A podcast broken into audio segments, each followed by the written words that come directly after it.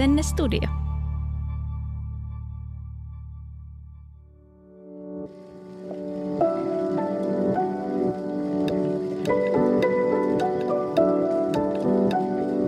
Aamukahvilla. Hello jälleen kaikki siellä. Mä oon Henrikka Reinman ja tää on Aamukahvilla podcast. Yksi mun tuttu sanoi, että tämä ei ole sellainen teemapodcast, vaan semmoinen normaali podcast, että vähän kuin ystävienkin kanssa, niin täällä jaetaan iloisesti sekaisin välillä tosi syvistä ja välillä ihan kevyistä teemoista. Tänään mulla on vieras studiossa, jota mä oon jännittänyt enemmän kuin ketään koko podcast-historian aikana. Joo, mä huomasin aamulla, että mä olisin, että ei mua jännittää, mitä tämä nyt on. Tervetuloa kansanedustaja ja Vasemmistoliiton puheenjohtaja Li Andersson. Kiitos. Kiva olla täällä. Mikä fiilis? Hyvä fiilis. Mua ei tarvi jännittää yhtään, mutta kyllä mäkin aina vähän jännitän, jos pitää mennä jonnekin sanomaan jotain viisasta, että ei, ei mene vaan semmoiseksi tajunnan virraksi. Mä huomasin, että mä jännitän sitä, että sä tajuut, että mä oonkin tyhmä. ja onko sulla ikinä semmoinen tyhmyyden pelko? Äh, on, on, on, on. Eikö kaikilla ole huijarisyndrooma? Mulla on siis edelleen, jos on joku tärkeä tyyli vaalitentti tai paneeli, niin just semmoinen, niin kuin, että mitä sitten, jos ne kysyy jotain, mistä mä en tiedä yhtään mitään. Eli Niin se on edelleen. meissä kaikissa. Se on meissä kaikissa, ainakin kaikissa naisissa. On kyllä paha. Ei pitäisi nauraa, pitäisi olla niinku harmissaan Mm. ja surullinen, mutta mä nauroin. Mutta mä ajattelin, että pitää vaan niinku puskea sen yli. Että tavallaan joka kerta vaan puskee sen yli ja huomaa, että kyllä mä osasin tämän tai hoidin ton tilanteen. Onko sulla joku rutiini, mitä sä toistat, että sä pääset sen tunteen yli? No aikoinaan, kun mut oli valittu va- vasemmistonuorten puheenjohtajaksi, tuli niinku ensimmäisiä tällaisia niinku valtakunnallisia juttuja, missä piti olla. Mä treenasin puhumista ja tilan ottamista silleen, että kun nuorisojärjestön puheenjohtaja kutsutui aika paljon tämmöisiä eri, erinäisiin kissaristiaisiin ja seminaareihin ja muihin, niin mulla oli semmoinen diili itseni kanssa, että mä pidän yhden puheenvuoron jokaisessa tällaisessa tilanteessa, että mä niinku totun siihen puhumiseen ja tilan ottamiseen. Ja joskus ne meni tosi penkin alle ja mua nolotti. Mutta sitten just huomaa sen, että mitä enemmän sitä teki, niin sitä vähemmän mietti myöskin niitä kertoja, kun oli mokannut. Ja ehkä nykyään mun valmistautuminen on enemmän sitä, että mä yritän miettiä sellaisia pääpointteja, mitä mä haluan saada sanotuksi, koska on huomannut itsestäni ja mun kollegoista, että sit jos yrittää niinku liikaa jotenkin muistaa ja päntätä, että tämä asia pitää sanoa noin, niin se yleensä vähän niin kuin lukitsee sut myöskin sit keskustelutilanteissa, kun mä koen ainakin itse, että tenteissä ja poliittisissa keskusteluissa on tosi tärkeää, että sä pystyt tarttumaan toisen sanomisiin ja niihin aiheisiin, mitä nostetaan, että sä tavallaan kuljet mukana siinä keskustelussa, koska silloin siitä tulee keskustelua ja dialogia. Mm, ihan totta ja oikeasti kuuntelijana miettii, niin kuinka monta pointtia pystyy edes muistamaan jostain puheenvuorosta. Niin se on just joku yksi, kaksi, ihan maks kolme. Just näin. Ja aina jos menee jonnekin tyyli just TV-ohjelmaan tai jonnekin, niin tämä Alexander Stubbin vanha linja siitä, että kolme pointtia, niin se on musta aika hyvä. Kolme pointtia pystyy vielä muistaa, mutta enempää ei kannata yrittää. Tosi hyvä. Vielä kiteytyksenä tässä jaksossa me puhutaan Liin kanssa siitä, miten kestää politiikan kentällä, joka kuitenkin saattaa olla kaikessa tärkeydessä ja mielenkiintoisuudessaan myös tosi kuormittavaa ja paikotellen mieltä raastavaa. Voiko herkkä toimia poliitikkona? Mitkä on tapoja pitää pää kylmänä ja vaikuttaako median ja somen paine toimintaan ja päätöksiin? Sellaista tänään. Haluatko kertoa eka itsestäsi jotain, mitä haluat? Mä koen olevani ihmisenä, mä en tiedä onko mun julkikuva yhtään semmoinen, mutta mä koen olevani ihmisenä kuitenkin aika silleen rento ja hyvän tuulinen, että mulle on tärkeää, että työn ohella pystyy myös pitämään hauskaa siinä arkisessa elämässä, että mä arvostan mun työkavereita todella paljon. Mulle on tosi tärkeää tehdä sillä yhte, yhdessä töitä ja just on yhteisiä lounashetkiä, yhteisiä kahvitaukoja ja kaikkea tollainen. Mä tarvin sitä sosiaalista puolta siitä. Ja sitten mä tykkään tosi paljon myöskin kulttuurista, lukea ja käydä keikoilla niin silloin kun ehtii. Ähm, mutta mä koen, että tuo lapsiperhearki on kyllä vähentänyt sitä aika paljon. Onko Suomi muuten semmoinen, että sä voit vaikka käydä keikoilla ja konserteissa niin kuin vapaasti? On. Joo, näin mä mietin Flowfestareiden jälkeen, kun mä katsoin monen poliitikon päivityksiä. Mä olin silleen ihanaa, että Suomi on tollainen ja Joo. toivottavasti se pysyy sellaisena. Joo, ja se on myöskin puoli Suomesta, mitä mä arvostan tosi paljon. Mut, musta tuntuu, että suomalaiset kunnioittaa ihmisten yksityisyyttä aika paljon kuitenkin. Että täällä ei ole ehkä, jos miettii just jotain jenkkejä, että se on ihan erilainen kulttuuri niin julkisten suhteen. Musta tuntuu, että täällä aika paljon kunnioitetaan ihmisten yksityisyyttä. Ähm, kaikissa tilanteissa ei tulla juttelemaan, vaikka selvästi huomaa, että ihmiset tunnistaa, varsinkin jos on perheen kanssa esimerkiksi niin tuollaisissa tilanteissa. Ja tota, ja mä luulen, että suomalaiset myöskin arvostaa meidän, niin kuin, että se on, pidetään hyvänä puolena meidän yhteiskunnassa, että sitten ne päättäjätkin kulkee niin kuin samoilla julkisilla kulkuvälineillä ja käy kaupassa ja festareilla ja liikkuu niin kuin ihmisten parissa. Sormet ristiin, että se pysyykin tuollaisena. Tai ei mitään sormia ristiin. Toi on vaan tuommoista, niin kuin, että ei tehdä mitään. Niin, tämä on sellainen asia, mihin kaikki voi vaikuttaa, että me tavallaan yhteisesti sitten kannetaan vastuuta siitä, että säilyykö se sellaisena vai ei. Niinpä. Haluatko kertoa vähän siitä, miten sä päädyit poliitikoksi? Mä oon aina ollut kiinnostunut yhteiskunnallisista asioista ja ehkä mun elämäni alkuvaiheessa se kanavoitu enemmän tämmöiseen opiskelijapolitiikkaan ja järjestötoimintaan. Ähm, mä olin lukioikäisenä aktiivinen tämmöisessä suomenruotsalaisessa opiskelijajärjestössä, joka oli mulle tosi tärkeä viitekehys, koska ruotsinkielinen Turku on tosi pieni. Niin se oli jotenkin sellainen tärkeä paikka tavata muita samanhenkisiä ihmisiä ja pohtia isoja kysymyksiä ää, maailmasta ja koulupolitiikasta ja demokratiasta ja tasa-arvosta ja tällaisia teemoja, mitä pyöriteltiin. Sitten ähm, mä vietin välivuotta lukion jälkeen ja sitten mä palasin Turkuun opiskelemaan ja tota, silloin tulin aktiivisessa aika monessa tämmöisessä paikallisessa poliittisessa kysymyksessä Turussa, toriparkin vastustamisessa ja ää, silloin oli tosi iso semmoinen kansalaisliike myöskin taiteen ja taiteilijoiden kohtuuhintaisten työtilojen puolesta. Ja olin mukana monissa verkostoissa niitä asioita edistämässä ja sitten kun mua kysyttiin, että haluanko mä asettua ehdolle kuntavaaleissa, niin ajattelin, että on fiksua edistää niitä samoja asioita myöskin sitten näiden tavallaan parlamentaaristen rakenteiden sisällä. Sitten mä olin ehdolla eka kertaa kuntavaaleissa 2008 ja sillä tiellä olen edelleen. Että eihän silloin eka kertaa, kun asettuu ehdolle, ajattelee, että minä haluan kansanedustajaksi tai minä haluan ministeriksi tai miksi ikinä. Ähm, mutta sitten kun on ollut kerran ehdolla vaaleissa ja oppinut asioita ja saanut tehdä kampanjaa, niin, niin kuin myöskin aika usein käy niin, että ihmiset haluaa jatkaa. Onko se koukuttavaa? No on se siis siinä mielessä, että, että politiikkahan on siis tämmöinen oppimisprosessi. Sä opit koko ajan lisää ja se on mun mielestä koukuttavaa. Ja mitä enemmän oppii, niin sitä enemmän haluaa myöskin vaikuttaa niihin asioihin – niin kyllä joo, kyllä mä sanoisin, että siinä on semmoinen koukuttava piirre. Niin mä voisin kuvitella, että kun sä saat koko ajan työkaluja ja opit lisää ja muuta, niin ihan mikä tahansa työ, niin miksi niitä ei sitten käyttäisi, Just näin. jos on yhtään vetoa siihen alaan. Oliko sulla semmoinen olo saman tien, että mä saan olla oma itseni tässä työssä? Tai koet sä, että saat olla oma itsesi? Joo, mutta mä koen myöskin, että ihmisten pitää niin vähän raivata tilaa sille – Siis mä selittäisin tämän, että mä muistin silloin, kun mä olin vasemmiston nuorissa, niin tosi monet mun nuorisojärjestöpuheenjohtajakollegoista oli vähän silleen, että laitetaan pikkutakki päälle ja sitten mennään seminaareihin kuulostamaan niin ne vanhat tyypit. Ja mä ihan tarkoituksella itse silloin yritin niin kuin näyttää ja kuulostaa itseltäni, koska musta nuorisojärjestöjen idea on se, että sä saat näyttää ja kuulostaa niin kuin nuorelta. Että sun ei tarvii ikään kuin matkia niitä vanhempia, yleensä miehiä, jotta sä oot uskottava päättäjä. Ja mä koin, että ehkä niin kuin just sille, että yrittää niin pitää kiinni jostain omasta pukeutumistyylistä tai ilmaisutavoista ja se, että voi laittaa välillä meemejä Instaan, niin sitten sä tavallaan koko ajan niin pidät kiinni siitä sun tilasta olla oma itsesi. Ja tota, sitten jos hirveästi niin lähtee hakemaan jotain tiettyä roolia niin tyylillisesti ja näin, niin, niin sitten tavallaan myöskin kaventaa sitä omaa tilaa – sitten on tietty sellaisia asioita, että mä koen, että ehkä nuorille naisille annetaan vähän enemmän tilaa kuin ehkä vanhoille naisille esimerkiksi. Missä se näkyy? Mm, se näkyy mun mielestä median julkisuudessa. Ähm, mä koen, että eduskunnan vähän vanhemmat naisedustajat on yleensä ne, jotka näkyy kaikista vähiten mediassa, mikä on hirveän outoa ja harmillista, koska meillä on hirveästi naiskansanedustajia eduskunnassa, jotka on tehnyt todella pitkiä uria. Niin ja se on varmaan myös se ryhmä, mikä näkyy kaikkein vähiten ylipäänsä maailmassa. Joo, just näin. Ja siinä suhteessa niin kuin nuoruus voi auttaa näkyvyyden saamisessa, tai se on niin kuin mun kokemus.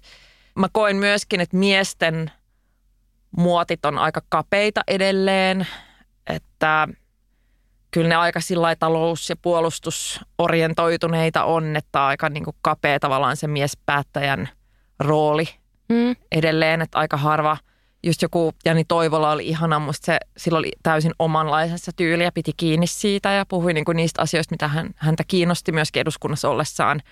Mutta että ehkä naisille sallitaan, niin jotenkin annetaan, sallitaan enemmän monipuolisemmin puhua edelleen kuin mitä miesten kohdalla. Mm, no mutta jotain. Mutta naiset ovat myös tehneet töitä sen eteen itse. Siis niin kuin tietoisesti raivannut tilaa itselleen olla talouspoliittinen ää, vaikuttaja, keskustelija tai puolustuspolitiikassa ja näin. Että ehkä miehiä ei ole sit kiinnostanut hirveästi raivata tilaa itselleen olla tosi kovia sote- tai sivistys- tai ihmisoikeus- tai ympäristö Niin, onko heillä ollut sitä valtaa jo riittävästi? Niin. Onko se ehkä ollut siinä pohjalla? Koet sä, että on innostavaa olla poliitikko? Ja miksi, jos koet? Koen äm, siksi, että on niin suuri etuoikeus joka päivä mennä töihin ja kokee sen, mitä tekee todella merkitykselliseksi. Ja mä luulen, että se on myöskin se, mikä tavallaan sitoo ihmisiä siihen maailmaan. Että mulla ei ole kertaakaan ollut sellaista oloa niin kuin näissä hommissa, että ei ole väliä sillä, mitä mä teen työkseni.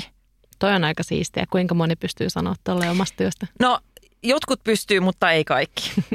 Mä ainakin toivon, että ne, jotka on töissä vaikkapa jossain sote-alalla tai kasvatusalalla, että heilläkin olisi niin kuin kaikista resurssiongelmista ja muista huolimatta niin tavallaan toi olo, mutta, mutta joo, ei kyllä missään nimessä päde kaikkiin. Mutta se on suuri etuoikeus ja se on innostavaa ja sitten se oppiminen on myöskin, että mua tavallaan ärsyttää, että se kuva eduskunnasta on se, että ollaan istuntosalissa ja pidetään puheita. Ähm, kun tosi iso siitä, osa siitä työstä on kuuntelemista ja oppimista, siis asiantuntijoiden lausuntojen lukemista ja niin tavallaan tiedon imemistä itseensä eri asioista. Niin tota ei puol- niin kuin näe. Ei näy, ei näy ollenkaan. Et, mutta eduskunnassa on sellainen sanonta, että hyvä kansanedustaja on se, joka esittää oikeita kysymyksiä. Joo, me just mietin itse, että mä oon just toi tyyppi, joka kelaa, että se on sitä niin kuin julkisten puheiden tekemistä. Totta kai mä oikeasti mietin, että se on muutakin. Mutta se, mikä tulee ekana mieleen, mm. että no niin, että toi X minuutti mittainen puheenvuoro, niin kuinka kauan tota nyt on tehty ja tossa on se työ, vaikka todellisuudessa työ ei kyllä ole siinä. Mitäs koet sä, että on kuormittava olla poliitikko? Koen, ehdottomasti. Miksi? Äh, monista syistä. Jos mietin tätä, mä ollut vähän erityyppisissä rooleissa politiikassa myöskin ja, ja se vaikuttaa myöskin siihen, että minkälaista se kuormitus on.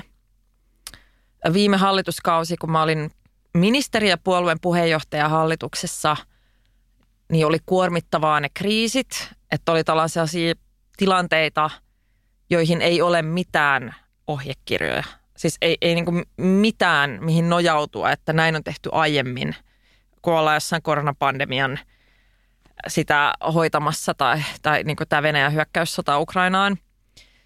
Öm, ja se on niin ehkä epävarmuus ja ja se on ne pieni, niin kuin, että tehdäänkö me nyt oikeita ratkaisuja, aiheutti tosi paljon kuormitusta. Ja totta kai myöskin sellainen huoli siitä, että ollaanko me nyt mietitty kaikki ja tehty kaikki oikein, että mitä sitten, jos jotain tapahtuu.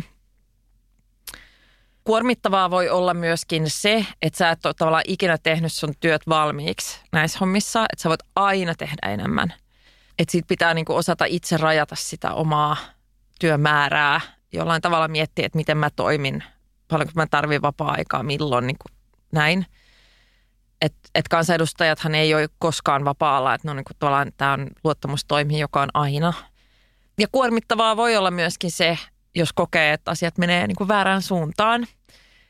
Että mä luulen kyllä, että vaikka en ole nyt hallituksessa, eli se ikään kuin työn määrä, mikä liittyy hallituksessa oloon ja se vastuu, mikä liittyy siitä, että oikeasti vastaa kaikesta, mulla ei ole nyt sitä – mutta mä tiedän jo nyt ja mun aikaisempien kokemusten perusteella, että se, että hallitus tekee päätöksiä, mistä mä tulen olemaan hyvin eri mieltä, niin tulee olemaan erittäin kuormittavaa siksi, koska joka päivä sä käsittelet vaikka jotain leikkauksia niin kuin pienituloisten toimeentuloon tai palveluihin, mitä sä koet tärkeänä.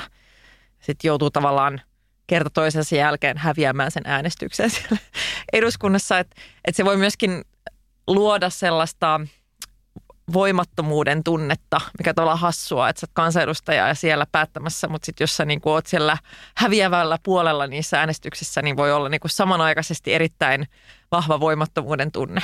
Toi on muuten mielenkiintoista kuulla. Mä olin valmistellut tähän kysymyspatteristaan tämmöisen kysymyksen, että onko rennompaa olla oppositiossa, kun se media ja kaiken huomio ei kohdistu suhun, mutta nyt se kun on mä erilaista. sua, niin se on ainakin eri kantilta. Joo, rennompaa. se on erilaista. Näin mä sanonut kaikille, että se on erilaista, että, että silloin kun ollaan hallituksessa, niin siis työmäärä on tosi iso. Et, et on pitkiä päiviä, 10-12 tuntisia päiviä, on ihan normaalia, on paljon neuvotteluja ja tavallaan hallituksessa puolueet että vaikka jokaisella on joku oma tontti, mistä ne vastaa sit vastuuministerinä, niin tavallaan kaikki puolueet pitää olla yhteisymmärryksessä kaikista asioista. Ja se tarkoittaa sitä, että esimerkiksi puolueen puheenjohtajat joutuu tavallaan ottamaan kantaa kaikkeen. ja se, se on, siihen menee paljon aikaa ja, ja työtä. Ähm, Mutta sitten samanaikaisesti sä oot tavallaan kontrollissa. Sä tiedät itse, milloin hallitus tiedottaa. Sä tiedät etukäteen, mistä tullaan tiedottamaan. Ähm, mediasuhde on aika erityyppinen. Sulla saattaa olla jotain juttuja, mitä sä itse haluat tuoda mediaan. Sä pystyt ehkä kieltäytymään, kieltäytymään kommentoimasta jotain muita juttuja, jotka ei ole suoraan sun vastuualueella. Sitten kun ollaan oppositiossa, niin on tavallaan enemmän aikaa. Sä vastaat enemmän sun oman ajankäytöstäsi, mutta sä et ole kontrollissa mistään. Eli silloin, jos hallitus ilmoittaa, että hei, meillä on kahden tunnin päästä tiedotustilaisuus, niin sitten pitää tiputtaa kaikki mikä sulla oli, ja huolehtia siitä, että sä oot kahden tunnin päästä kuuntelemassa ja olla valmis reagoimaan heti sen perusteella, mitä sä kuulet. Ne voi oikeasti tulla tuollaisilla varoitusajoilla. Voi tulla, joo. Ja oppositiossa myöskin pitää tavallaan vähän juosta jokaisen pallon perässä, että, että samalla tavalla ei voi olla koskaan, että sulla on enemmän aikaa, mutta sä et ole koskaan täysin vapaalla, jos sä oot oppositiossa, koska pitää aina olla niin kuin valmiutta reagoimaan. Niin kuin niihin muiden päätöksiin. Joo. Joo, taas tämä on niin mielenkiintoista kuulla. Miten sä puhuit tuosta median huomioista ja muusta ja se kiinnostaa mua tosi paljon, että miten se kaikki some ja media vaikuttaa teidän työhön ja koet sä julkisuutta tai sitä median huomioon, koet sä sen kielteisenä, myönteisenä, molempina, onko se sun kaveri, yhteistyökumppani, vihollinen, miten sä näet? Ei voi, tavallaan ei voi kuvailla yhdellä käsitteellä tai sanalla media on tosi tärkeä yhteistyökumppani, koska kyllähän niin kuin se, että ihmiset tietää, mitä tehdään ja miksi ja mitä vaihtoehtoja esimerkiksi eri ratkaisuilla on, niin se on ihan olennaisen tärkeä ja tavallaan vapaa ja monipuolinen mediakenttä on niin kuin kaikissa demokrati- demokratioissa niin kuin edellytys, edellytys sille, että mielipiteen vapaus ja poliittiset vapaudet myös toteutuu. Ähm, sitten niin kuin some, Mä koin pitkään somen tosi tärkeäksi itselleni, koska mä koin, että se on tavallaan demokratisoinut politiikan tosi paljon. Että silloin kun mä olin pieni, niin päättäjät oli tosi etäisiä hahmoja.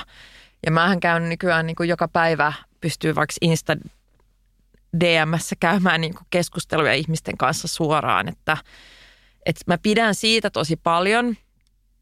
Ja sitten samanaikaisesti äm, somen myötä on tapahtunut semmoista henkilöitymistä ja henkilökeskeisyyttä ää, politiikassa, joka sitten heijastuu myöskin sinne perinteiseen mediaan, missä ei olla kiinnostuneita vain päättäjien mielipiteistä ja ratkaisuista, vaan myöskin ihmisistä, ihmistarinoista, henkilöistä.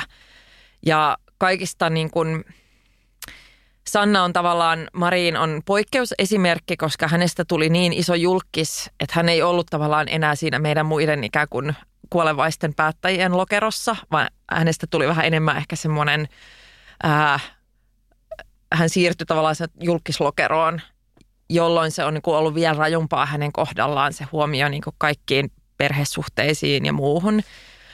Ja, ja luulen, että se on niin kuin myös ollut hänelle paljon rajumpaa käsitellä kuin mitä meille muille, että meitä ehkä edelleen kuitenkin pidetään vähän enemmän semmoisessa päättäjälokerossa, missä kuitenkin pystyy jonkun verran myöskin itse vaikuttamaan siihen, että paljonko sun yksityiselämä on julkisuudessa. Jos ei itse tuo puolisoaan, lastaan, kotiaan somen kautta julkisuuteen, niin mä koen ainakin, että Suomen media suht hyvin kunnioittaa sitä. Mutta ehkä se henkilöityminen on muutos, mikä on tapahtunut ja se ei ole aina kaikille niin helppoa, että mä tiedän kansanedustajia, jotka haluaisivat vain puhua asioista eikä tuoda itseään niin paljon esille – Meillä oli esimerkiksi eduskuntaryhmässä viime kaudella henkilö, joka ei halunnut enää jatkaa, ei halunnut olla vaaleissa ehdolla, koska hän sanoi, että hän ei niin kuin koe omakseen tätä nykykulttuuria, missä hän pitäisi niin kuin oma itteensä koko ajan jotenkin tuoda esille ja tyrkyttää, että hän haluaisi mieluummin vaan niin kuin olla vähän silleen asiat edellä. Niin mä ymmärrän ton tosi hyvin, kun toihan on nykyään aika mahdotonta. Tämä on vähän jännä vertaus, tämä koko niin somevaikuttajuus, politiikko vertaus, mutta se, että ei voi olla vaikka somevaikuttaja silleen, että sä haluat vaan puhua asioista, tai se on ainakin tosi vaikeaa. Pitää niin kuin, jotenkin, musta tuntuu, että on paine ihan missä tahansa työssä kaivaa koko ajan niin kuin jotain syvempää ja henkilökohtaisempaa ja miten nyt media rakastaa sua. Ja, ja jotenkin se on kyllä aika iljettäväkin suunta. Niin se voi olla vaikea just henkilökohtaisesti, koska se, se tarkoittaa silloin sitä, että sä et ole vaan asioilla, vaan sä oot niin jotenkin kokonaan omalla itse, niin itsenäsi koko ajan kaikessa. Sitten jos tulee kritiikkiä, niin kohdistuuko se suhun persoonana vai niin sun aatemaailmaan vai ajatuksiin. Että siinä tavallaan vähän sekoittuu niin kaikki.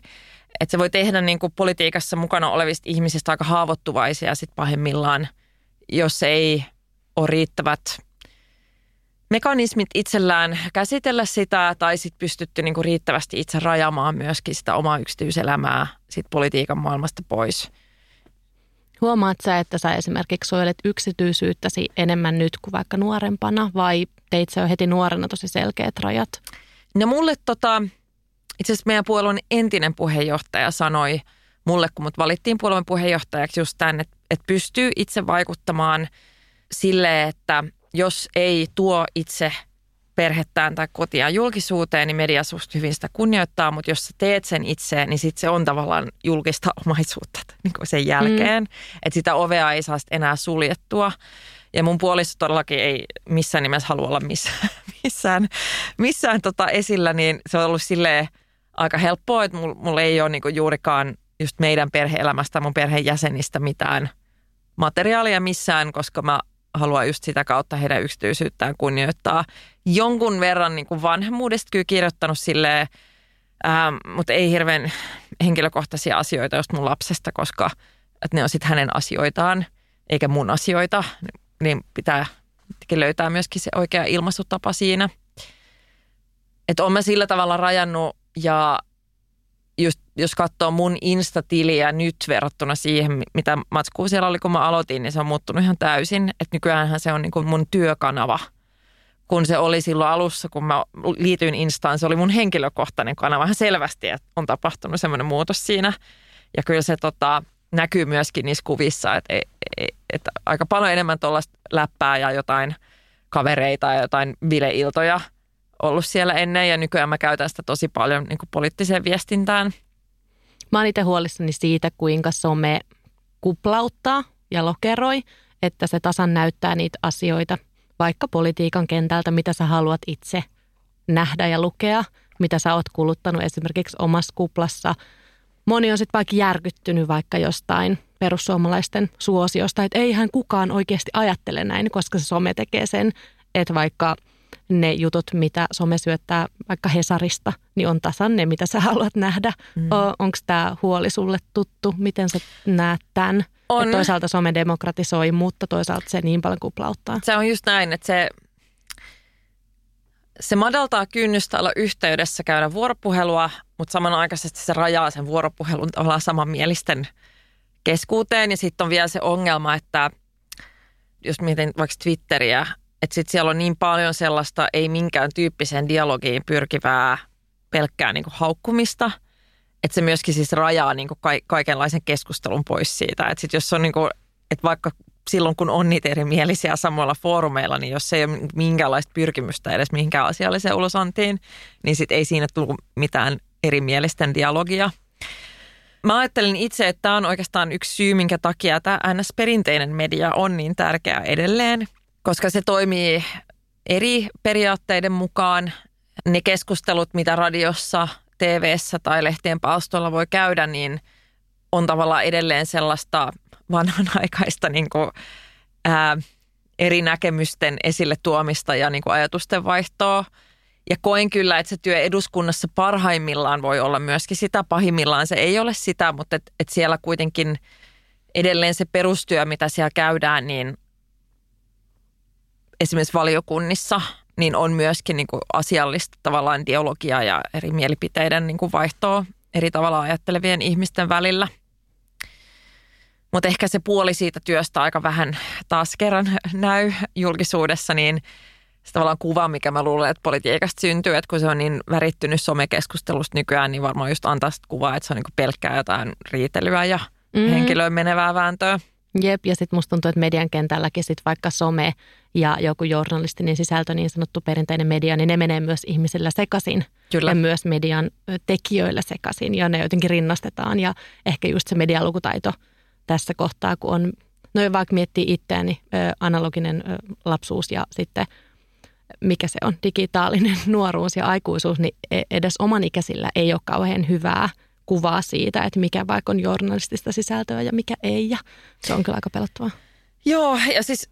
Eikä mullakaan varmasti ole, tämä ei ole semmoinen, niin, että siis, minä nyt tiedän kaiken. Mä oon miettinyt aika paljon, että nykyäänhan luojan kiitos, tämä on asia, mitä tavallaan kouluissakin pitäisi tavallaan, ainakin pitäisi käydä läpi ja opettaa, että tavallaan et, ja mä koen sen äärimmäisen tärkeäksi, että meillä on niin medialukutaitoa myöskin opetussuunnitelmissa, että käydään just läpi sitä, että mikä on niin mielipiteen ja journalistisin perustein – kirjoitetun uutisartikkelin ero.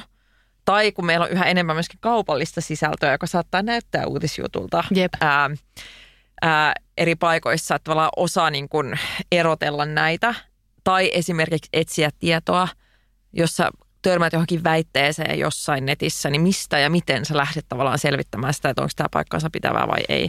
Mutta meillä on aika paljon sukupolvia, jotka eivät ole saaneet tällaista opetusta koulussa, vaan me ollaan ehkä just siinä raja, mm. rajapinnassa ja sitten on meitä vanhempia, jotka eivät todellakaan ole oppineet tai, tai päässeet tällaista käsittelemään koulussa. Ja se on niin hyvä kysymys myöskin, että miten se medialukutaito sitten niissä ikäryhmissä varmistetaan. Niinpä. Vaikuttaako sulla tai koet sä, että median ja somen paine vaikuttaa siihen, miten sä koet sun työn tai miten mielekästä se on ja koetko sä, että ne vaikuttaa ulostuloihin ja päätöksiin? On, oliko se liian monimutkainen kysymys? Joo, kyllä mä koen, että se vaikuttaa. Ehkä se on tietynlainen niin kuin paine olla esillä, joka on se niin kuin aika jänne siinä on niin erilainen kuin ennen että kun tavallaan pitäisi olla joka viikko niin kuin jotain, ja, tai joka toinen päivä. Just mm. tänään puhuin mun työkaverin kanssa, että riittääkö joka toinen päivä niin kuin somefrekvenssistä tällä hetkellä, vai pitäisikö olla joka päivä jo? Niin kuin tällaisia keskusteluja, että, sit, että aika paljon menee aikaa sitten tämmöiseen niin kuin ulosantiin ja uloskirjaamiseen suhteessa sit siihen, miten käyttää aikaa niin kuin oppimiseen. Tuolla on niin kuin output ja input. Mm. Ähm, että tulee niin kuin aika paljon painetta sit siihen outputtiin koko ajan – ja, ja just siihen, että saisi mieluisesti jotain niin kuin juttuja myöskin, ei vain somekanaviin, vaan muihin medioihin näkymään. Ja, ja sitten jos päättäjät alkaa käyttämään hirveästi aikaa ja energiaa pelkkään outputtiin eikä inputtiin, niin varmasti kyllä vaikuttaa päätöksentekoon, koska se just vaikuttaa siihen oppimisprosessipuoleen siitä, mitä päätöksenteko pitäisi olla. Sellainen huoli kyllä ja kyllähän ihmiset tietää, että vähän minkä tyyppisillä lausunnoilla sitten päästään uutiskynnyksen yli. Ja sitä niin kuin käytetään hyväksi. Joo, että kyllä mä sanoisin näin, että kyllä se niin kuin madaltaa kynnystä aika kärjekkääseen viestintään. Niin se menee näin päin. Mä jotenkin itse olettin, että – että ihmiset, tai siis Riippuu saattaa ihmisestä. pyöristää ja vähän pehmentää, ettei tulisi niin rajua Ää... niin median ulostuloa. Mutta sitten toisaalta men, totta kaihan se menee noinkin, että sitten kärjestetään. Mä Mut enemmän sanoisin, että enemmän on kyllä sitä kärjestä. Okei, okay, löydät sä itseäsi jommasta kummasta? No en mä tiedä. Mä oon yrittänyt edelleen kyllä tätä, että asiat edellä eikä ihminen. En mä tiedä, olisiko kaikki sitten samaa mieltä musta siinä suhteessa, mutta – Toisaalta niin kuin musta tuntuu, että tämmöinen niin kuin keskustelutyyli on asia, mistä tullaan kiittämään aika paljon kuitenkin niin kuin eri poliittisilta laidalta myöskin.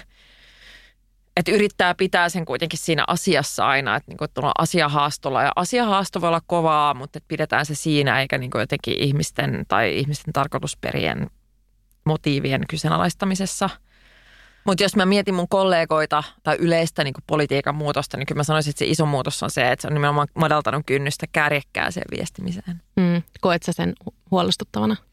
Vai no onhan se, kyllähän se niinku myrkyttää vähän sitä niinku yleistä ilmapiiriä. Ja ehkä menee pikkasen just, kun mä sanoin, että tämä henkilöityminen on joka tapauksessa tapahtunut, koska ihmiset kiinnostaa ihmisbrändit kiinnostaa ja tarinat kiinnostaa. Niin sitten jos siihen vielä lisätään tavallaan semmoinen poliittinen keskustelutyyli, jossa mennään aika tällaiseen ihmis, te olette tollaisia vihervassarit ja persut on tollaisia, että puhutaan niinku niistä ihmisistä, että niinku ihmiset ovat jonkinlaisia, mm. niin mä luulen kyllä, että se lisää sellaista poteroitumista ja vaikeuttaa myöskin sellaista erimielisten dialogia, mitä yhteiskunta kuitenkin aina tarvitsee. Niin ja ylipäänsä, että päästäisiin keskustelemaan niistä aiheista. Mm. Mun mielestä on aina välillä hairahdu lukemaan kommenttibokseja, mitä ei välttämättä kannattaisi ihan kauhean usein tehdä, koska se on mielenterveydelle usein niin haitallista. Mutta sieltä kun lukee, niin on niin mielenkiintoista ikään kuin tehdä jo itse semmoisen harjoitus, että katsopa, että mitkä näistä kommenteista kohdistuu siihen ihmiseen ja mitkä siihen asiaan. Ja mm. yleensä ne, mitkä kohdistuu siihen asiaan, niitä on, ei ne niin kuin he, heilauta mielenterveyttä niin pahasti, koska se on tosi hyvä, että sitä keskustelua käydään. Just näin, ja siis sellaista keskustelua, sehän kuuluu politiikkaan, että, että tavallaan ilman sellaista niin asiahaastoa yhteiskunta ei kehittyisi yhtään mihinkään. Että se on tavallaan, ja siihen pitää olla valmis myöskin, kun politiikkaa ryhtyy, että niin kuin asioiden perusteella sua kyllä tullaan haastamaan. Mutta ehkä just tämmöinen henkilöön menevä tai, tai tämmöinen niin kuin ihmiset ovat tietynlaisia niin kuin poteroituminen, niin sen mä kyllä koen niin kuin tosi haastavana. Että mä muistan, mä olin jossain politiikkaradiossa ihan nyt kesän, kesän loppupuolella, missä me puhuttiin tästä rasismiteemasta ja jotain. Ja sitten mun puhelin soi sen jälkeen, mä vastasin ja siellä on vanhempi nainen, joka oli silleen, että miksi sinä vihaat meitä perussuomalaisia? Sitten en mä vihaa teitä. Että et, et tavallaan, että minä olin radiossa haastamassa perussuomalaista poliitikkoa puolueen politiikasta – ja se on mun tehtävä. Mm. Et, et me olemme eri mieltä niistä asioista ja niin kuin ehkä heidän kohdalla myöskin ihmisarvoon liittyvistä niin kuin näkemyksistä. Mutta sellainen haasto kuuluu, niin kuin, että kuuluu tähän, että tätä me tehdään. Mutta en mä ole sanonut missään, että mä niin kuin vihaan kaikkia perussuomalaisia äänestä niitä ihmisiä. Ei missään nimessä. Et, et siinä mun mielestä just näkyy semmoinen niin kuin, identifioituminen puolueisiin, joka alkaa menemään sille henkilötasolle, että minä olen, me olemme niin kuin tätä joukkoa ja te olette sitä muuta. Niin ja ehkä myös se päämäärä, että eihän se ole realistista eikä tavoiteltavaakaan, että kaikki olisi ihan identtisesti samaa mieltä. Se on aika pelottavakin ajatus mm. silleen, että mihin maailma sitten menisi, jos ei olisi niin kuin vastavoimia ja löytyisi tämän balanssia siitä välistä. Just näin, ja siis mä muistan, tästä on vuosia ja vuosia, mutta mä luin yhden tämmöisen niin kuin poliittista teoriaa kirjoittavan Chantal Mouffe-niminen, joka on, on käyttänyt sellaista, ää, niin kuin, tai hän käytti sellaista tietynlaista käsitettä kuvaamaan sitä, että yhteiskunnassa pitää olla tilaa asioihin perustuvalle keskustelulle, jossa tuodaan esille niin kuin ristiriitoja ja konflikteja, mitä on yhteiskunnassa. Koska jos annetaan ymmärtää, että niitä ei ole, niin se ihmisten tyytymättömyys – voi purkautua niin kuin huomattavan paljon huonommalla tavalla niin kuin just väkivaltana tai äärioikeiston kannatuksena tai jotain muuta. Että, että se, kyllähän niin kuin senkin huomaa nyt vähän suomalaisessa keskustelussa, että nyt kun ollaan huolissaan polarisaatiosta, niin sitten tavallaan Sauli Niinistö ja pääministeri Petteri Orpo että me olemme kaikki samassa veneessä. Mutta mä luulen, että aika moni suomalainen ei koe niin. Että kyllä me emme ole samassa veneessä ja on olemassa niin kuin, ää, konflikteja yhteiskunnassa olemassa ristiriita on ihmisiä, jotka niin kuin, asuu maaseudulla, näkee palveluiden heikentyvän, on huolissaan niin kuin maapallon tai oman niin kuin, paikkakuntansa tulevaisuudesta. On niitä, jotka tekee niin kuin, todella pienellä palkalla töitä ja joita todellakin ärsyttää sitä, että ää, kansanedustajat saa palkankorotuksia. Ja näitä juttuja pitää pystyä, niin kuin, pitää olla tilaa ilmasta näitä tunteita ja poliittisia mielipiteitä – mutta se, se pitää tapahtua niin kuin asiallisella tavalla ja ilman sellaista henkilöön menevää argumentaatiotyyliä. Tämä on jotenkin semmoinen ajatus, mikä on jäänyt mulle mieleen, että pitää olla tilaa kanavoida tyytymättömyyttä yhteiskunnan tilaan ilman, että se purkautuu ihmisiin kohdistuvana aggressiona. Mm. Tämä on tärkeää. Erinomainen kiteytys ja ehkä just toi, että mitä itsekin huomaa nykyään – haitallisestikin ajattelemansa koko politiikasta on sitä, että mä näen niitä ihmisiä mielessäni. Että mä visualisoin, ketä siellä nyt niin kuin palloilee ja päättää. Enkä jotenkin mieti, että mitäs asioita siellä on tapahtumassa. Mutta siihen mun pitää ehdottomasti tehdä oma mielenmuutos. Ja myös vaikka, mä pyydettiin vaikka, mä muutin Porvooseen tuossa muutama vuosi sitten, me pyydettiin silloin kunnallisvaaliehdokkaaksi. Niin mä ajattelin heti, että mä en kestämään mitenkään, että kaivetaan jotain 12 vuoden takaisia mun blogijuttuja, missä mun arvot ja ajatukset on jotain keskeneräisiä ja, ja mä en niin kuin pysty tuohon myllytykseen ja mä oon kyllä tosi huolissani siitä. Mä, mä en ole niin kuin itsestäni huolissaan ja mua ei niin kuin kiinnostakaan se ura, niin se ei ole mikään suuri tragedia, että mä en lähtenyt ehdokkaaksi. Mutta vaikka monia niin kuin itseni kaltaisia, kellä on tällaisia huolia, että miten nyt niin kuin pää kestää, mutta he olisivat kuitenkin vaikka idearikkaita ja olisi paljon semmoista visioa Suomen tulevaisuudesta ja maailman tulevaisuudesta, mutta he ei uskalla lähteä siihen peliin, koska he kokee, että tuossa vaan voi menettää järkensä. Tunnistatko tämän huolen? Tunnistan ja on monia keskusteluja käynyt myöskin ihmisten kanssa, jotka ovat pohtineet ehdokkuutta. Ja mä muistan esimerkiksi yhden keskustelun, mitä mä kävin yhden henkilön kanssa, jolla oli siis historiassaan ollut pelivaikeuksia ja ylivelkaantumista, joka oli huolissaan näiden juttujen tulosta pintaan. Ja mä en voinut sanoa hänelle, että se huoli on täysin aiheeton. Tai jos on rikoshistoriaa – mutta mä ajattelin myöskin, että äh, tämä on vaikea aihe, koska on niinku helppo mun sanoa, että olkaa vaan rohkeita.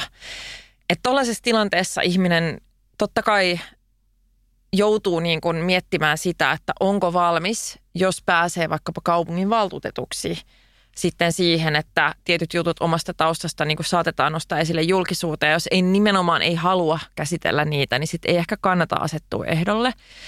Jos vaan pystyy ja kestää sen – niin minusta joo, kaikilla on historia. Ja en mä usko, että me halutaan myöskin, että demokratia kehittyy siihen suuntaan, että tavallaan että kaikki ne, joilla on ollut jotain vaikeaa omasta taustastaan yhtäkkiä niin karsiutuu pois siitä päätöksentekijöiden joukosta. Että et sit voi ajatella myöskin niin, että sit tavallaan raivataan taas kerran tilaa olla just se, kuka on – sitten käymällä, niin jos ne nousee julkisuuteen, niin avoimesti läpi, että mikä se niin taustalla on ollut. Sitten on toki, jos nyt miettii näitä esimerkiksi sitä rasismikohuja niin tämän kesän osalta, niin ajatella myöskin näin, että on niin yksi asia se, että ihmisillä on historia. Ja voi olla, että on ihmisiä politiikassa, joiden mielipiteet ja arvot ovat muuttuneet 15 vuodessa ja se on täysin ok. Ähm, mutta silloin sä varmasti sanot sen myöskin julkisuuteen, että mä en ajattele enää näin. Kerrot miksi, pyydät ehkä anteeksi aikaisempia juttuja ja uskon kyllä, että jos se on vilpitön, niin se, se on silleen ok. Mutta jos sun viesti, kun niitä vanhoja juttuja tulee julkisuuteen, on epäselvä sen suhteen, ajatteletko vielä näin vaikka et? Tai kirjoitat niin kuin Riikka Pura kirjoitti, että ei ole, hän ei aio irtisanoa, että hän ei niin kuin se oli se ensimmäinen reaktio, oli, että hän ei aio niin irtisanoutua jostain vanhoista jutuista. Totta kai niitä vanhoja juttuja silloin tullaan riepottelemaan ja analysoimaan. Ja, ja silloin tavallaan liität ne itseesi nykyisyyteen. Niin silloin ne liittyy sinuun nyt. Just näin. Ja, ja sinun nykyiseen nyt. Mm. arvomaailmaan mm. ja ajattelutapaan. Että että näin niin kuin ihminen totta kai sit itse myöskin valitsee ja tekee niitä valintoja siitä, että miten haluaa politiikassa toimia. Ähm, mutta ainakin itse ajattelen just sen, että mä en halua, kun koko edustuksellisen demokratian idea on se, että olisi ihmisiä erilaisista taustoista. Että puhtaasti sen takia, että elämässä on ollut joskus vaikeaa, niin en toivo, että ihmiset niin jotenkin suoraan karsiutuu pois meidän päätöksenteosta. Sitten on toki niin, että on niin helppo munistua täällä ja sanoa sitä, että tiedät esimerkiksi niin vähemmistöä, vähän eri vähemmistöjä edustavat edustajat joutuu vielä siis sellaisen niin käsittämättömän uhkailutulvan ottamaan vastaan, että ymmärrän, jos he eivät jaksa tai kestä tai halua, ja se on oikea ongelma Suomessa, Suomen demokratialle – mietin esimerkiksi mun kollegaa viime kaudesta Sultan Said Ahmedia, niin kuin minkälaisia tappouhkauksia hän sai koko ajan. Ähm, se joutui myöskin tavallaan tämmöisiin tilanteisiin, jossa niin kuin riippumatta siitä, mitä sä teet, niin sä teet väärin. Että kun eduskunnan silloin osittain sit ohjeistettu käyttämään taksia niin kuin turvallisuuden syistä ja sitten se totta kai nousi näistä taksitilastoista tosi korkealle ja näitä keissejä on ollut myöskin muihin puolueisiin kuuluvien kohdalla muistaakseni Ville Niinistöstä oli joku vähän samantyyppinen, että sitä oli niin ohjeistettu turvallisuussyistä käyttämään ja niitä oli sitten matkat jossain, jossain sitten rieputeltu. Et siinä meillä on vielä pohdittavaa, että miten me voitaisiin turvata kaikkien tasa-arvoisia osallistumismahdollisuuksia ja kaikkien turvallisuutta edustajan työssä. Et meillä on kansanedustajia vähemmistöihin kuuluvia, joilla ei ole niin kuin, turvallinen olo arkisin johtuen siitä julkisesta positiosta ja, ja se on, se on niin kuin uhka ja ongelma demokratialle. Mulla menee jotenkin pasmat ihan sekaisin, kun mä tuun niin vihaseksi ja surulliseksi. Mä oon täällä kyyneleet silmissä ja oh, pitää yrittää kääntää tai jotenkin myös semmoiseen, no ei tarvitse kääntää, tämä on mm. vaan ihan tosi traagista. Ei tarvitse kaikkia toksisesta kääntää joksikin myönteiseksi. Ja e- eikä mulla ole niin kuin, en mä pysty sanomaan, että hei, että jos muutetaan toi ja toi ja toi, niin sitten me ratkaistaan tämä ongelma. Et, mutta että ne yleiset asenteet totta kai ja arvot yhteiskunnassa vaikuttaa kaikkeen. Hmm. Et se vaikuttaa niihin maahanmuuttajataustaisella ja nuorten kokemuksiin osallisuudessa suomalaisessa yhteiskunnassa. Ja se vaikuttaa myöskin siihen kansanedustajaksi valitun äh, niin kuin somalilaisen kansanedustajan, somalitaustaisen kansanedustajan turvallisuuteen. Että et se niin kuin rasismi just niin kuin läpileikkaavana ongelmana vaikuttaa todella laaja-alaisesti ää, kaikkeen ja siksi kaikki se työ, mitä tehdään niin kuin arvo- ja asennetasolla on tärkeää. Sitten pitäisi totta kai myöskin purkaa ja poistaa näitä rakenteellisia esteitä, mitä on myöskin puolueiden sisällä. Pitäisi miettiä, miten me tuetaan kollektiivisesti edustajia ja siinäkin niin kuin kulttuuri Suomessa mun mielestä on ollut aika heikko, että meillä on tämmöinen henkilövaalijärjestelmä, jossa ikään kuin ajatellaan, että edustajat sitten yksilöinä niin kuin hoitaa niitä juttuja, mutta tämä on niin kuin kyllä muuttunut Suomessa ja muuttuu koko ajan ehkä paremmaksi, että ehkä enemmän just pohditaan näitä kollektiivisia mekanismeja sitten tukea edustajaa ja miten yhteistyötä tehdään ja turvallisuutta ja kaikkea muuta.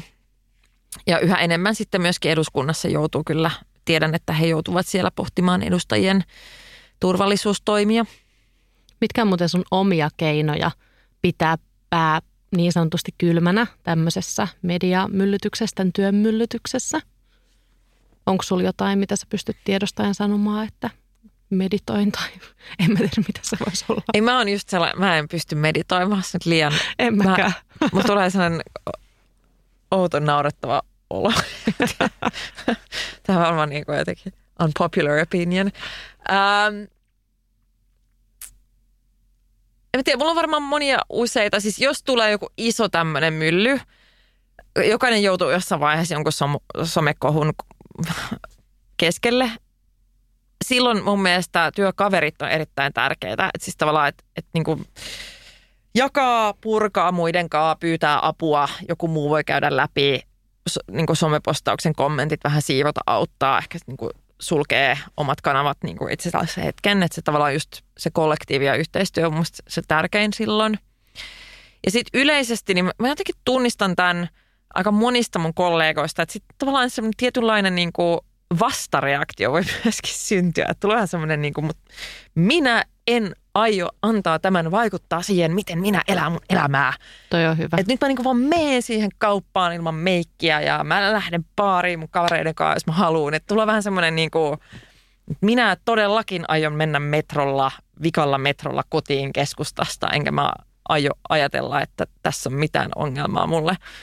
Ää, en tiedä, onko se maailman fiksuita, mutta, mutta kyllä mä ainakin huomaan ton psykologisen puolen itsestäni olen huomannut sen myöskin monista mun kollegoista, että tulee vähän semmoinen... Sisuntuminen. Kyllä, jumalauta.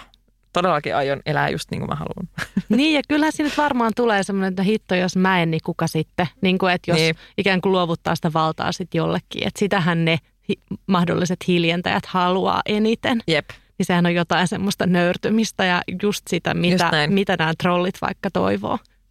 No jos nyt kuvitellaan, että vaikka langan päässä täällä kuuntelemassa tätä jaksoa on joku, joka No mietitään, että hänellä vaikka on ihan puhtoinen menneisyys, että ei tarvitse edes kelata, että jotain ruvetaan kaivamaan jostain esiin, vaan jotenkin jännittää vaan sitä, että ne lausunnot tai asiat tai en mä tiedä, kontekstista irrotetut lauseet jotenkin nousee vaikka joku kohuksi tai että onko jotain vinkkejä semmoiselle ihmiselle, että, että miten hän nyt sisuuntuu ja lähtee vaan ha, niin kuin tälle uralle?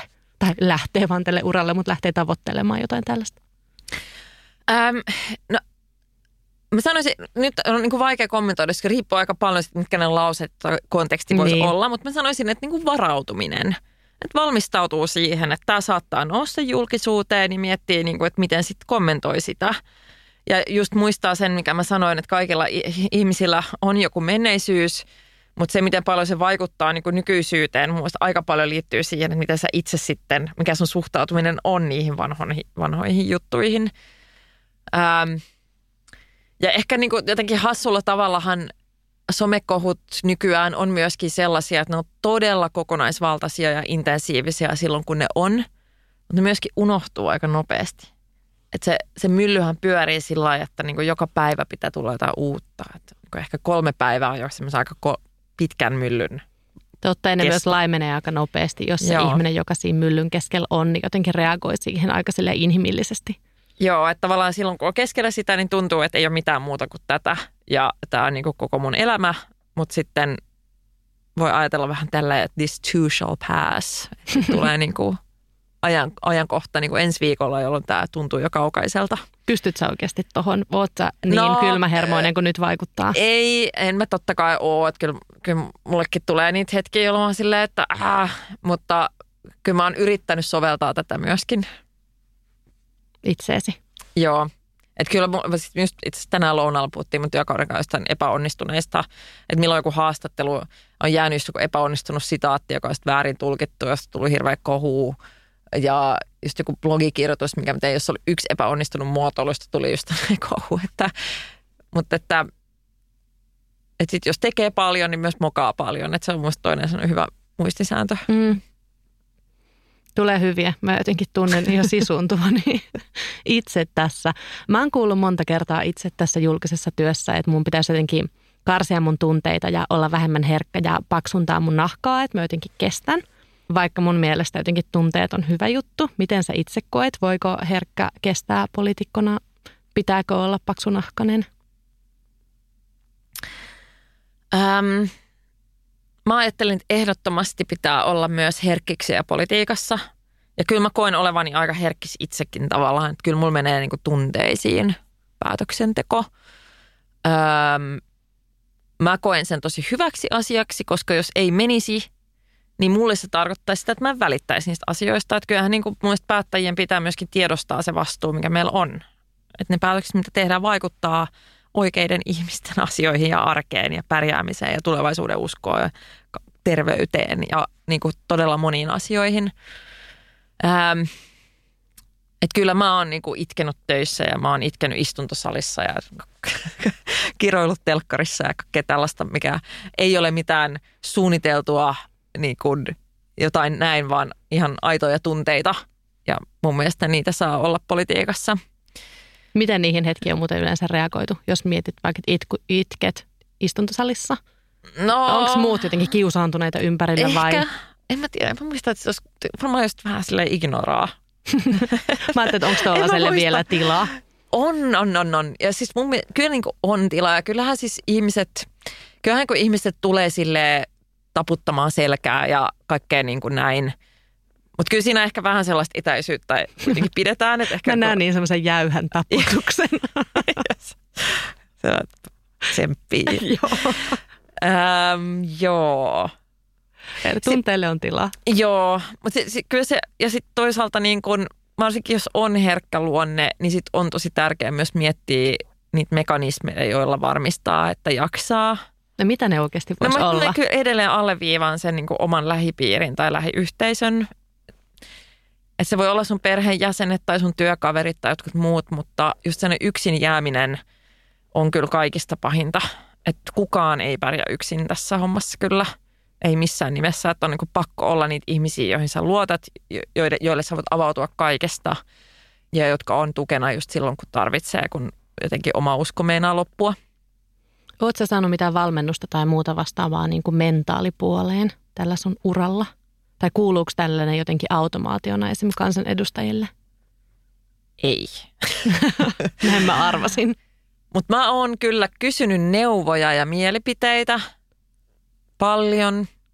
Mä, mä, jos on joku vaikea paikka, niin mä soitan edelleen Paavolle, entiselle puheenjohtajalle. Mä kysyn sen mielipidettä – Öö, mä soitan mun eduskuntaryhmän puheenjohtajalle Jussille, mä soitan mun läheisimmille työkavereille, tosi paljon silleen, että mitä mieltä sä oot, mä oon ajatellut näin, mitä meidän nyt pitäisi tehdä. Että tavallaan puin aika paljon juttuja ja se auttaa mua. Se on mulle just tämä, että on niitä ihmisiä, joilta voi kysyä ja vähän jakaa ja pohtia yhdessä, niin se auttaa kyllä mua, että se on niin kuin mulle ehkä se kaikista tärkein, tärkein tukimuoto. Pitäisikö sun mielestä olla jotain tällaista me, mentaalivalmennus on nyt ehkä vähän liian hieno sana, mutta koetko, että siitä voisi olla apua työssä vai onko hyvä näin? No, kun se on niin vaikeaa, kun ihmiset on niin erilaisia. Että löytyykö sitten se, sellainen valmennustapa, joka kaikille sopii. Totta, että sitten olette kaikki yhdessä jossain salissa ja siellä on joku kouluttaja edessä. Ai kauhean. Sen yes, mä haluaisin nähdä tavallaan niin näin just sellaisen niin kökköversion siitä. joka ei välttämättä ole sit se paras mahdollinen juttu, mutta toisaalta on niin kuin, että kyllähän eduskunnalla on työterveys oma – ja se, että sieltä esimerkiksi, jos joku vaan tarvii puhua työn ohjausta tai jos työpsykologin palvelut, tuollaista ehdottomasti pitää olla myös kansanedustajille. Joo, ehkä toi oli enemmän se, mikä et mulla ehkä, oli mielessä. Joo, ja siis tuollaista on ja pitää olla. Et, et, mä muistan joskus, siis mun mielestä sieltä työterveydestä mulle sanottiin, että oliko se nyt, että ekan kauden kansanedustajat vuoden jälkeen, jos mä muistan oikein, että se on yleensä semmoinen niin kuormitus, semmoinen lakipiste että et tavallaan, että on tosi yleistä, että silloin tuli semmoinen niin ylikuormitus, joka ehkä liittyy just siihen, että ne asiat on uusia.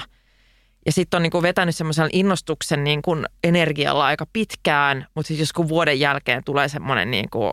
Niin pitäisi löytää tapoja, millä jaksaa niin kuin enemmän kuin yhden vuoden. Joo. Ja, ja ehkä sen jälkeen, kun niin kuin just miettii vähän niitä työtapoja ja miten niin kuin järjestää sitä aikaa. Ja toisaalta kun asiat on enemmän tuttuja, niin, niin ei mene yhtä paljon aikaa vaikka valmistautumiseen – No nyt aasensiltana tästä yksi vuosi ja muuta ajatuksesta, että onko sun poliittinen ura ollut semmoinen, josta sä nuorena haaveilit? Että nyt kun sä voit katsoa nyt, minkä ikäinen sä nyt oot? Kuinka vanha on? Mä 36. Öö, Tämä on enemmän kuin mistä mä olisin ikinä voinut haaveilla. Että mä koen kyllä oloni tosi onnekkaaksi siinä, että on saanut tehdä tosi mielenkiintoisia asioita – että puolueen puheenjohtajuus itsessään oli ihan todella, no se ehkä en olisi todellakaan voinut edes unelmoida sellaisesta ja, ja opetusministeri on myös tavallaan mun unelma, unelmatehtävä. Niin mä oon itse asiassa vähän hukassa, siis nyt on, tai siis monella tapaa tuo edellinen vaalikausi oli niin intensiivinen ja kaikkea, että mä tiedän, että minä ja muut viisikon jäsenet ovat kaikki vähän sillä että Onko semmoinen tyhjyys? Joo, että miten nyt, mistä palikoista tämä elämä niin kuin ja arki nyt rakennetaan. Ja sitten mulla on vielä ehkä vähän semmoinen, niin kuin, että mikä nyt sitten on mun unelma, että mä en ole ehkä vielä täysin niin sä et tiedä. uudelleen orientoitunut siihen, että mitä mä sitten nyt teen mun elämällä. Niin mä oon ajatellut, että mä nyt tavallaan hukutan itteeni niin kuin työhön tämän uuden hallitusohjelman pahimpien epäkohtien vastustamisen suhteen. Ja sitten mä ehdin ehkä tässä pikkuhiljaa kanssa kans pohtia sitä, että – että mi, mihin mun tie sitten vie. Joo, tämä oli polveileva vastaus, joka lähti liikkeelle ihan Joo, mutta mut kiteytyksenä mulla on semmoinen olo, että jos sä voisit palata ajassa taaksepäin siihen, kun sä oot nuoria aloittamassa sun poliittista uraa, niin sä tekisit edelleen saman ratkaisun. Joo, no regrets. Ihana kuulla. Joo. Ja siis on, onhan mahtunut sekä onnistumisia että epäonnistumisia myöskin niin kuin mun uralle, että on saanut sekä voittaa että hävitä vaaleja. Ja totta kai niin joku puoli ihmisestähän aina toivoo, että, että niin kuin juuri minä olisin ollut se, joka olisin saanut puolueen vaalivoittoon hallitusvastuun jälkeen, mikä on, ei ole tapahtunut koskaan meidän puolueen historiassa, että olisin halunnut olla se. Mutta sitten toisaalta ää, mä koen, että on myös hyvää nöyrytyä niiden epäonnistumisien edessä ja yhteydessä, että – jos mä oikein mietin, niin en ehkä olisi halunnut kuitenkaan olla sit se ihminen, joka on aina saanut kokea vain onnistumisia, vaan myöskin niitä epäonnistumisia. Mutta myöskin onnistumisia, eli ei vain vaalitappioita, se on sulle ihan kauheata. Että on ollut kyllä tärkeää, että on saanut juhlistaa niitä yhteisiä onnistumisia myös. Jotenkin mahtava nähdä, että sä oot edelleen noin innoissas kaikesta, koska mitä mä vaikka katsoin teidän dokkarin HBOlta ja seurannut tätä kaikkea, mitä mitä kaikkea hullua on tapahtunut viime vuosina, ja sä edelleen oot silleen, että jes, että jotenkin hukutan elämäni tällä työllä. Niin, siis kyllä, ne, kyllä mulla on sellaista, drivea edelleen just liittyen niihin asioihin. Ja mun mielestä politiikkaa ei pidä tehdä myöskään niin tietyistä asemista käsin. Ää, ajatella, että on tärkeää olla aina hallituksesta, että mun työ on niin tärkeää silloin, kun mä oon ministeri, vaan että, että jokaisen rivin kansanedustajan työ on olla yhtä tärkeää. Ja, ja ne puolueet ja ne enemmistöt, niin ne rakentuu aina niistä yksittäisistä edustajista niin siellä, että, että se mun palautuu just siihen, että politiikka ei voi olla, että jos jää yksin tai jos luulee, että pärjää vaan itekseen, että sinä juuri sinä olet niin loistava suuri tähti, että että vain sinä olet tärkeää tai sun panos on tärkeää, niin silloin on kyllä hakoteilla. No jos linjoilla on nyt uusia lahjoja Suomen ja maailman tulevaisuudelle, mutta heitä arveluttaa poliitikon työ, mutta on kuitenkin joku orastava kiinnostus, niin millaisia sanoja sulla on heille? No mun ensimmäinen viesti olisi se, että päätöksenteko vaatii meitä kaikkia. Ei tule hyviä päätöksiä, jos niin osa porukasta ajattelee, että toi ei ole mun paikka tai mä en kuulu sinne. Koska edustuksellisen demokratian idea on se, että sinne kuuluu kaikki. Myöskin ne, jotka ovat mokanneet nuoruudessaan jotain tai jotka ovat muuttaneet mielipidettään tai jotka on elänyt tosi haastavissa olosuhteissa, ähm, joiden ajatukset maailmasta ovat muuttuneet tai kehittyneet eri tavalla. Että tavallaan niin kuin mitä erilaisimmista taustoista sinne tulee ihmisiä, niin sen parempaa. Tiedostan sen, että on helpommin sanottua kuin tehtyä nykyään, kun ihmisiä paljon riepotellaan, mutta mä ajattelen kuitenkin itse, että ehkä me yhdessä voidaan parhaiten raivata sitä tilaa ihmisille olla juuri omanlaisensa politiikassa. Että sitten jos me ei edes yritetä olla siellä mukana, niin sit sitä tilaa ei ikinä tuu. Riepottelun kestää paremmin yhdessä. Mm. Kiitos Li. Mä arvostan sun sanoja ja työtä ja asennetta ihan mielettömästi. Kiitos. Kiitos ja kiitos ihanasta keskustelusta. Mulla on vielä loppukevennyskysymys. No niin. Mä katsoin sen dokkarin sieltä HBOsta viisi valittua. Onhan se viisi valittua se otsikko. Ää, joo. joo. Sä puhuit siinä barbeista ja mm. se oli ihan mahtava se sun lapsuuden barbitalo ja kaikkea. Kyllä. Oot sä nähnyt nyt tämän uuden barbileffan? Olen. Pidit sä siitä? Mä rakastin sitä. Ah, mä oon kiinnostanut niin paljon, että siis mä, mitähän sä oot ollut mä olin mieltä. Silleen, että että todellakin menen. Mun mielestä niin kuin, tietty kritiikkistä kohtaa on aivan kökköä silleen, että aa, jotenkin kaupallista, whatever. Et mun mielestä niin kuin, valtavirtaistetaan vaan feminismiä. Et silleen, että joku Spice Girls oli niin kuin, täysin kaupallinen tavallaan niin kuin ilmiö aikoinaan ja oli niin kuin kaupallisesti rakennettu. Ja se oli silti ihan sairaan voimannuttava mulle, kun mä olin siinä iässä. Ja mä toivon, että se leffa voi olla silleen voimannuttava ja hauska. Ää, myöskin ehkä niinku uusille ikäpolville ja myöskin meille niinku vanhoille Barbie-ikäpolville. Joo, joo. Että enemmän vaan olla tykittelyä. Niin on se, mitä mä oon katsonut sitä kritiikkiä sitä leffaa kohtaan, niin se on outoa, että yksi leffa olisi jotenkin saavuttanut kaikki mahdolliset tavoitteet. Jotenkin, että sekin on ihan absurdi juttu. Just näin. Musta on hyvät teemat tuollaiseen isoon megaproduktioon, hyvä tapa valtavirtaistaa niin kuin tietyt feministiset kelat. hyvä, sain tämänkin kysyttyä. Ja jos haluaa päästä mukaan vaikuttamaan taas takaisin tähän muihin aiheisiin, niin mikä voisi olla ensisteppi? Ähm, voi lähteä mukaan tekemään jonkun vaalikampanjaa tai lähtee mukaan puolueiden, siis liittyy puolueen jäseneksi. Monillehan toi on semmoinen wow, niin todella iso asia, mutta, mutta mun mielestä niin puolueet pitäisi tuolla nähdä niin kansalaisjärjestöjen tavoin. Sä voit liittyä jäseneksi, jos sä haluat sympata, osoittaa tukea se sillä niin kuin työlle. Sä voit osallistua toimintaan. Se ei vaadi aina sitä, että, että se ei aina vaadi sitä, että sä asetut itse ehdolle. Sä voit olla tekemässä jonkun muun vaalikampanja tai sitten voit olla vaan mukana vaikka järjestämässä tapahtumia tai jotain. Tai jos ei halua liittyä puolueeseen, niin voi vaan käyttää niitä omia kanavia. Mä sanon aina kaikille, että kaikista tärkein yhteiskunnallinen vaikuttamistyö, mitä tehdään, on se, mitä jokainen yksittäinen ihminen tekee omassa lähipiirissään. Opiskelukavereiden porukassa tai työpaikalla omassa lähipiirissä. Ne keskustelut, mitä siellä käydään, ne syötteet, mitä sinne annetaan, niin ne on sitten ne, jotka vaikuttaa niin kaikista eniten ja laajemmin. Kiitos. Ja seuratkaa Vasemmistoa ja liitä somessa, siitä on hyvä aloittaa. Mua naurattaa valmiiksi, koska tämä sun instanikki Linderson, Kyllä. eli Lee Anderson, mutta ilman sukunimen vokaaleja. Joo. Olisiko se niin? Joo, siis Eikö on siellä se yksi O? No Linderson. ää, ei, se sukunimessä ei ole. Siinä on vaan se, se, se I on siinä etunimessä, eli just sukunimessä ei ole vokaaleja. Mutta siis tää, ää, t- mullahan on, mun etunimi on yksi maailman yleisimmistä nimistä. Ah, okei, tätä mä en tiennyt. Maailmassa.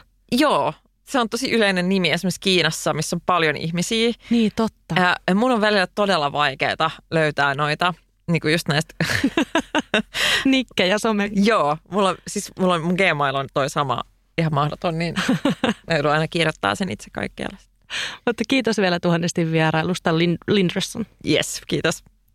Ja kiitos kuuntelijat. Mä toivon, että siellä on paljon tulevia Suomen ja maailmanlahjoja linjoilla ja myös paljon ajatuksia ja sanottavaa. Ja ihmisiä, jotka haluaa olla liikauttamassa tätä maailmaa uuteen suuntaan. On se pelto sitten mitä kylvää, niin isompi tai pienempi. Ja toivon, että tämä jakso kaikessa karuudessaan nosti myös sellaista sisukkuutta pintaan, että, että hittolainen, jos en minä, niin kuka. Ja mä lopetan jakson runoilija Bertolt Brechtin sitaatti, joka on Liillä Instagram-bio-tekstissään. Tämä on tosi väkevää tekstiä. Mä luin tämän eilen ja mä tiesin, että mä haluan lopettaa jakson tähän. Hän, joka taistelee, voi hävitä. Hän, joka ei taistele, on jo hävinnyt.